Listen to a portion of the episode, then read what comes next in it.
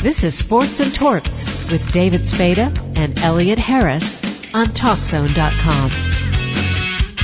On the phone, we have a gentleman. I remember playing with the Braves in the late 70s, early 80s. He was a power hitting third baseman. Him and Dale Murphy were a powerful one-two punch. Former Atlanta Brave Bob Horner. How are you doing today, Mr. Horner? I'm doing wonderful, thank you. I remember you playing with the Braves back then, and you and Dale Murphy. I mean, I don't think there was one any better one-two punch in the National League at that time. Well, I mean, there were some there were some pretty good, you know, uh, uh, uh, hitters and, and long ball hitters. You know, the Schmidts and the and the uh, you know Stargells and the uh, you know the Ceys and and and you know, so there, there you know there were a number of them out there. Yeah, for sure. I see that you uh, were born in Kansas but grew up in Arizona. Was ASU your first choice for college? Well, at, at, uh, I was born in Kansas. My folks moved away when I was very young, uh, you know, a couple of months old. So, uh, I am born there and from there, but, uh, I kind of grew up in Southern California in the Orange County area. And, uh, uh, ASU was just literally across the street, uh, or across the street, meaning across town. I lived in Glendale and ASU was in Tempe and they were the, you know the best college uh, baseball team in the country uh, at the time, and uh, and it just seemed like a perfect fit for my folks to see the games and whatnot. So it worked out great. I mean, ASU. I mean, back in the day, you had Rick Monday, Reggie Jackson, and then around the time you played, a little before Bump Wills, Floyd Bannister. It seemed like you had a virtual all-star team there. Yeah, I mean, uh, you know, th- that's the uh, the uh, bounty of, of of being a very good team um, is that you recruit, recruit well. Um, um, and not to say that sometimes when you recruit the, the, the players don't turn out like you'd like, but you know, we had the, uh, one of the top two or three programs in the country. So we got our kind of our pick, if, if so to speak, of, of the players out there. What was your college coach like?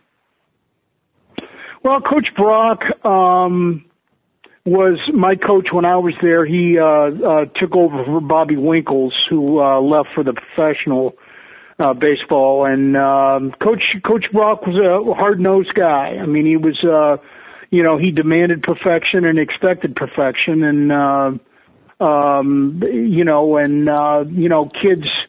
Uh, in that era, they needed that, you know, because that was kind of the beginning of, of a lot of bad things that have gone on uh, not that they haven't been here for years, drugs and, you know, um, all the different things that are out there. And so, you know, you kind of need, in my opinion, you kind of need somebody like that to kind of keep you on the straight and narrow. You weren't a prototypical second baseman though. I mean, you were hitting 58 home runs, which was a then record. Usually you think of a second baseman as a fielder, not a power hitter. Well, I came out of, uh, of Apollo High School on the west side and, uh, uh, when I was uh, signed and uh, uh, you know went out on the field, you know we had an established shortstop at the time, uh, Maddox, and then um, um, and uh, Mike Henderson, and uh, the need at the time was for a second baseman. So, you know, uh, uh, shortstop was was pretty full, and you know, so they took a shot at me at, at second base, and uh, so I played my freshman year at second, and then, uh, or excuse me, my freshman year at shortstop actually, and then my sophomore year I played second base. Um, the year we won the national championship, and then uh, my junior year I actually played third base. So I covered all the middle infield, uh, you know, in, in three years. What was it like winning that national championship?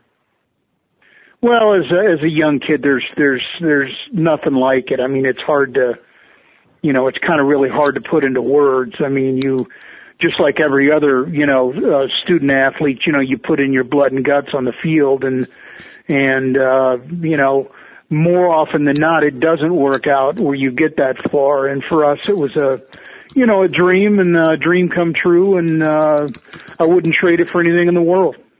And you didn't have a bad series either, being named the MVP.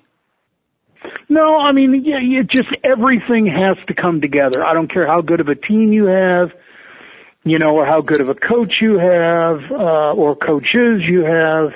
You know, it's just got to all come together at the right time, and uh, and it did for us. What was the key to your guys' success? Oh, I just think we were a team more than anything else. I mean, you know, when you play as a team and you and you bleed as a team, you know, uh, sometimes the individual accolade come along, but but you know, our goal uh, and this sounds trite, I know, but our goal was not you know, to uh, you know, have a bunch of, of, of big individual stats. I mean, our goal was to win every game we played, and we played like that. And uh, and along the way, you know, guys on that team did have a lot of great stats. You know, the Hubie Brookses and the Chris Bandos and the Floyd Bannisters, and I mean, I, the list goes is long and endless. Um, but you know, along the way, guys have great stats, but that's just part and parcel to winning. I know my uncle tried out for the team at that time, and he said he didn't see a guy ever who threw the ball as hard as Floyd Bannister did back then. Well, Floyd was uh, Floyd was one of a kind. I, you know, when I went there, um, you know, um, every place you go, you know, little league, then to high school, then to college, then to professional, it gets a little bit better. And then the leap from high school to college was was a huge leap, and uh, and getting back to Floyd, I mean, Floyd just had this easy, you know, uh, motion and the ball just exploded out of his hand and, and it was, uh, you know, uh, I hate even to say it, but it was kind of boring playing behind him because nobody ever hit the ball. And my uncle said he was pitching to you one time. He said you hit the ball so far. He looked. He goes, you know what? I'm I'm overmatched here, and he quit the team. He goes because these guys are a lot better than I am. Well, you know, I think it's a product of what you come from and the expectations on on on the kids. I mean, you know, in that situation, you either flourish or you, you wither. You know, um, either make up your mind that this is something that you want to do, and even if you do that, that's no guarantee. But uh, you got to just kind of, you know, cinch up your belt and realize that hey, this is what it's going to be, and uh, and then just make hay. When you got drafted by Atlanta with the first pick in the draft, did you see it coming? Oh, I think you know, as a player, I didn't worry about stuff like that. And and again, this all sounds, you know, canned, but it but it is true. You know, you really don't think about it. I mean, you know, I was playing. I had a job to do on the field, and and and my teammates depended upon them as I depend on me as I depended upon them, and. uh all this other stuff. It's just, again, it's just a part of the process. And, uh, you know, people had said, hey, you know, Atlanta's looking at you or the, you know, uh, uh, uh, Mets are looking at you or whoever. And, you know, that's great. That's wonderful. Um, but at the, you know, you, you will deal with that when the time comes. At least you were smart enough not to play football at ASU for Frank Kush back then. well, we they did actually have some very good football teams, and Frank was a hell of a coach. Uh, um, you know, um, uh, my sport was baseball. There was no question about it. I played all the rest of these sports and enjoyed them all, but uh, you kind of figure out real quick where your talents lie. So Frank didn't try to grab you and say, "I want to make you a football player, running back, or halfback." No, he was he he was a smart man. you were smart not getting that bull ring because those players they hated it. The Curley Culps and the Reggie Jackson walked off the team. He couldn't handle the pressure. Well, I mean, again, uh, you know, you, there's there's such high standards not only at ASU but of all these schools, and then that that that expectation spills over onto the kids, and sometimes you wonder, we wonder, you know, if it's too much. But let's face it, you know, um, there is no minor league in football. The minor league in football is college, and these kids are stepping right off the college campus and being expected to do, you know, uh, you know, all star uh, uh, performances every every night. So there is a lot of pressure, and uh, you know, you just have to deal with it. When the Braves drafted you, did you know you were going to skip the minor leagues and go right up to the big club? No, that was kind of a last minute thing. Um, um, the Braves at the time were were were not doing very well, and uh, you know they were about oh about about halfway through their uh, season, and I was done with mine, and uh, you know. Um, and the, the suggestion was made, you know, well, why don't, you know, throw him out there and see what happens? You know, I mean, at the time we really, they had nothing to lose. I mean, um, and what the worst thing that could happen is I didn't do very good, and they just put me on a bus and send me back to Double A or something. So um, there was really no risk, um, you know, on their part, uh, and no real risk on my part. You know, I'm just going to go out and do the best I can, and it just all worked out. That first game, when you hit that home run off Bert Blyleven, did you think to yourself, you know what, this is just like playing in the uh, ASU in college? Well, well, it calms you down. You certainly know you're not in college anymore. I mean, that's, you know, the college thing is over and done with. Uh, you know, you, when you step out in that cathedral and there's 50, 60, 70,000 seats in these stadiums, I mean, you real, realize real quick that you're not in, uh, Kansas anymore. And, uh, uh, and yeah, I, think that just helped to, to just calm me down and just, you know, realize that, you know, good things, if you're patient, you know, good things will happen. And, and that's, it was just kind of a, everything was just moving so fast at the time. It's just kind of a way of just kind of calming down. And then, I mean, you played what, two thirds of a season, you get the rookie of the year. You must have thought to yourself, you know what? If I could keep this going, I could be one of the all time greats. Well, you know, you always want to perform at the highest level you possibly can. And, you know, certainly when you're young, you know, you have stars in your eyes and you envision all these wonderful things happening to you. And, you know, I, and they did. I mean, I certainly would have liked to have played longer. I certainly would have liked to have, have put up, you know, uh, playing longer means better stats and whatnot. But you know, you, you're you're dealt a hand and you play it the best you can. And uh, and I wouldn't trade one second of of of uh, life in the big leagues with the Braves and the Cardinals and whatnot. I wouldn't trade one second of it. What was it like when Bobby Cox took over as manager? Well, see, Coxie was my manager when I got there. Bobby was my manager when I got to Atlanta. He was our manager 78, 9 and 80 and 81, and then Joe Torre came in after that. So Bobby was my first manager, uh, my first three and a half years in the big leagues. Did you see his true genius when he was managing you? Oh, you, you, uh, of course. I mean, you, you saw sparks of, of, of, uh, you know, brilliance all over the place, but, you know, he was like us. I mean, you know, you kind of learn as you go. And you, you know, the, the longer you do it, the smarter you get, you know and uh, uh, and Bobby turned out to be one of the all-time greats. So, uh, you know, I think even he would tell you that that it was it's a learning process, and uh, you know, he learned as he went, just as we learned as we went. So. Was Ted Turner actively involved in the day-to-day management of the team, or did he let the GM and the manager run the team? Uh, you saw, let's put it this way, you saw a lot more of Ted back then um, than you would ever. If he showed up a whole bunch my first three or four or five years, and then he, you know, I, I think at that point he realized there's a lot of people out there that can do this and have a genius for this, uh, and and that I uh, I need to let them do it. Um, and so, uh, you know, and Ted, you know, he all he wanted to do was win. You know, that's all. I mean, if if you, you're going to criticize the man, criticize him for just wanting to win, and he wanted to win at everything he ever did, and he did. So, uh, you know, I have nothing but admiration and respect for Ted Turner. Did being on a superstation help the Braves' popularity? Because back then, the only teams that were on superstations were the Cubs and Braves.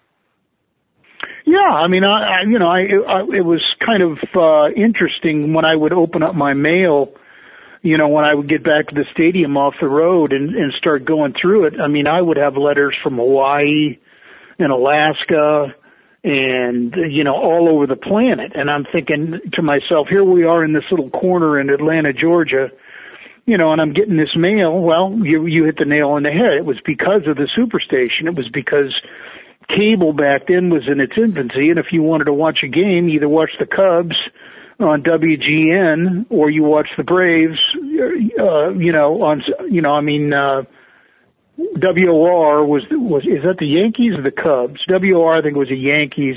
Yeah, WGN, WGN was the Braves. Cubs. And then the Cubs was another. So, I mean, you were very limited choices. With you and Dale Murphy being the leaders of that team, did the other players look up to you to basically say, you know what, you got to lead us to a championship? You know, they may have. You know, you you'd have to ask them. You know, I know Dale, um, you know, very well, and and you know, Dale was, uh, uh, you know, like me, meaning that that you know, you you. you there's there's really nothing you can say. You you lead by example or try to anyway, and uh, you know all the rah rah speeches and stuff. There's a place and a time for those, but but day in and day out, it's just you know you you you bust your butt and you hope some of that rubs off, and some of it rubs off on you as well. How did the Braves change when uh, Joe Torre took over? Well, Joe was just a different, you know, he was just a different person, a different uh, uh, um, mentality, so to speak, than Bobby. You know, everybody has their way. Chuck Tanner had his way. You know, Joe had his way. Uh, Bobby had his way. All the great managers, you know, have their way of getting their message across to their guys, and and that's not to say any of them were right or wrong. It's just their way. And Joe was a very much of a player's manager. Uh, you know, uh, like Bobby played the game at the highest level and, and, you know, had a, the utmost respect, uh, for the game. And, you know, you felt that from him. And, uh, you know, he was a guy that you could just sit and go have lunch with and, and, uh, you know, just one of the guys kind of deal. But when it, when, when the, when the, uh, you got in a field that that changed a little bit. But but Joe was a was a was a good guy. He's still a good friend, and uh, he deserves everything he gets. I remember when the Braves would play the Cubs. We had Cubs season tickets, and we were right along where the pitchers warmed up. And Bob Gibson was your pitching coach for a while with the Braves. And that guy, I don't think he ever smiled. Was he that? Was he that scary to players? Bob, Bob is is is a. Uh, a, a classic intimidator, and and I think he would chuckle a little bit.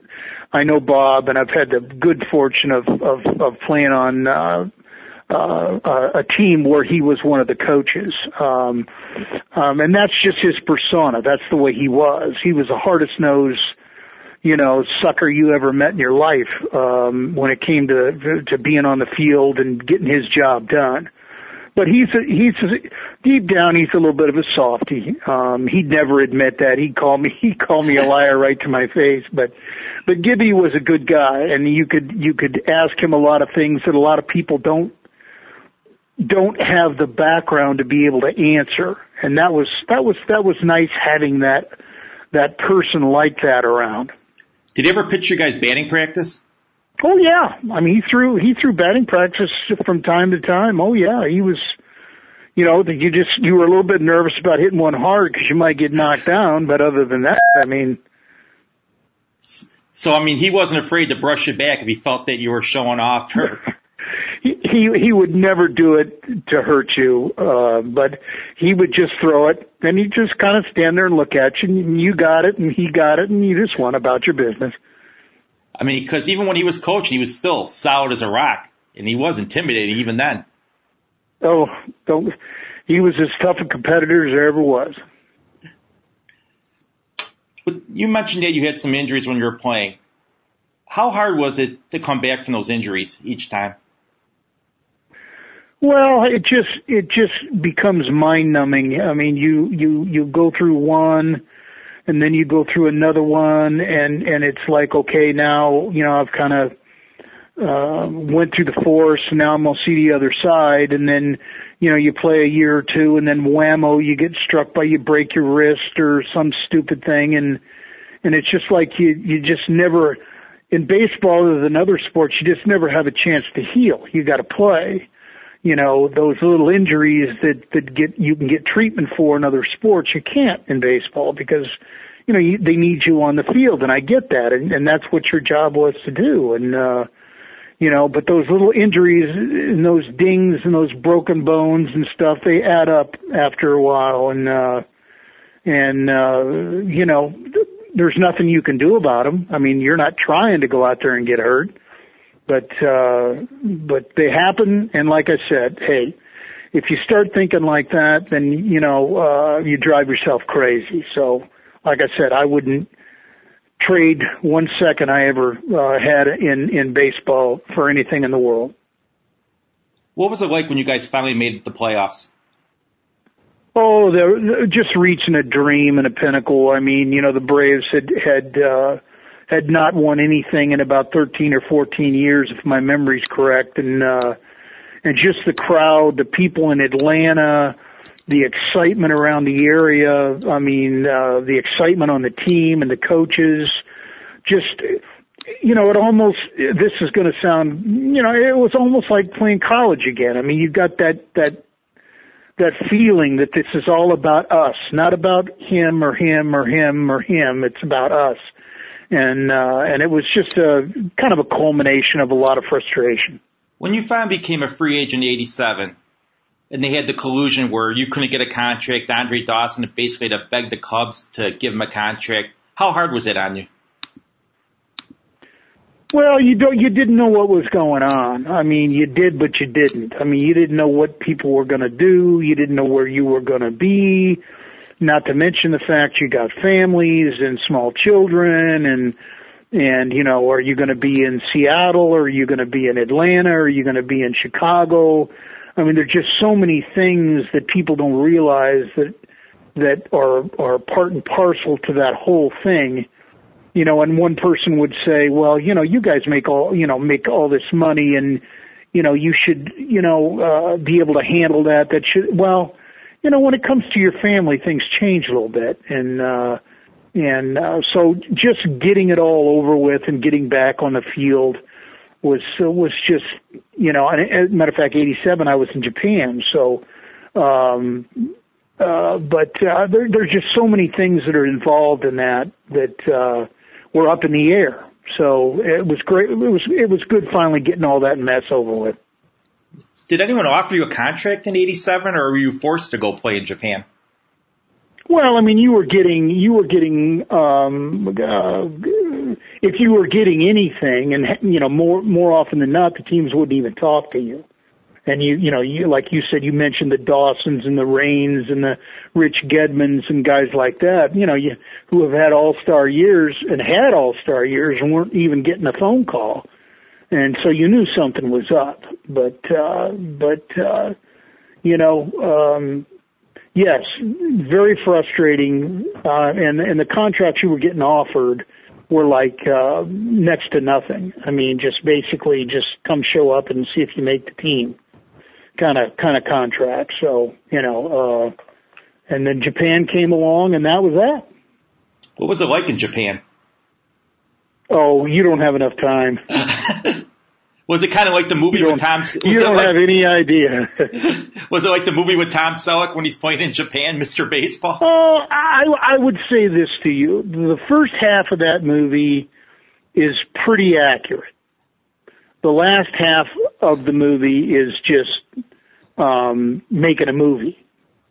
If that makes any sense to you, I mean, the it first does. half is is roughly based on the truth not a hundred percent, but but roughly based on the truth. The last half of the movie is is just a movie. It has nothing to do with real life. When you came back with the Cardinals, did you think to yourself, you know what, the Cardinals are a storied franchise. I think I have a chance to contribute and maybe go to a World Series with them? No, I mean, uh, well, yeah, I mean, certainly things like that do cross your mind. But when I got back from Japan, it was it was okay. Let's make some phone calls and see what's going on out there because the last time you went through this, there wasn't anything going on. So there were no preconceived notions about about the off season in uh, in the in the fall of '88 um, or '87, excuse me, because um, you had no idea what you were what to expect. How did you know when it was time to call it a career? Oh, it just got to the point where your your your your your brain is your body's sending these signals to your brain that's saying, "Hey, man, this hurts," and uh, you know. Uh, I I was sick of being in training rooms and sick of going to doctors and sick of having operations. And uh it just it, it was it was just the time. And I knew it. Um I just it's a hard thing to do. I mean, anybody that's ever stepped down from anything will tell you it's a hard thing to do. But uh, you know, you know, in the back of your mind, you know, and I wanted to go out on my terms, and I did. What was it like when you found out you were in the inaugural class for the Baseball Hall of Fame for college? Well, I mean, it kind of came out of nowhere, really, because there was no college baseball Hall of Fame. And uh, I started getting phone calls uh, from some of the people who were setting this whole thing up, and uh, and uh, kind of kept me in the loop as all this developed um, and uh, it's turned into something pretty special right now. So to be in the first class was with uh, guys like uh, Rod Dedeaux and Bobby Winkles and uh, and uh, you know uh, th- those type of players, uh, Gustafson out of Texas. You know, I mean, it was real special. It was special for my family to be able to be there too. Who was the toughest pitcher you went up against? Oh, there, there's not one. There's a whole bunch. I mean, you know, any of these guys are great pitchers. You know, the Carltons and the Seavers and the, you know, uh, Gibsons and the, you know, I mean, they're they're incredible talents, and uh, and uh, when they're on their game, you know, they're very very difficult to hit, and uh, so any one of those guys, J.R. Richard out of Houston comes to mind. Uh, uh, you know, when they're on their game, they're tough. I mean, and every one of them, I mean, they didn't play that long and win the, win all those games because they were, you know, so-so pitchers. So any one of those guys, and, and that's leaving out a whole bunch, could uh, be as difficult as the next guy if they're on. What do you think your best game was ever? Well, personally, it would be the four home run game. Um, team wise, it was finally clinching 82 uh, and winning the National League West. When you hit those four home runs in that game, was there something that was different in that game than any others, or was it just sheer luck? Uh, I mean, there was nothing different. It was just a hot, sticky Sunday afternoon, and uh, I mean, you know, you, you have no idea that something like that's going to happen to you. So. uh to say that that that you did it would be a lie. Um, uh, it just you know looking for the right pitches in the right spots and you know and getting them and then hitting them. So I mean it's just it's it, a lot of it's luck. Another great show we had today with uh, Hall of Famer Earl Campbell and former Atlanta Brave Bob Horner. I'm David Spade along with Elliot Harris, and thanks again for listening to Sports and Torts on TalkZone.com.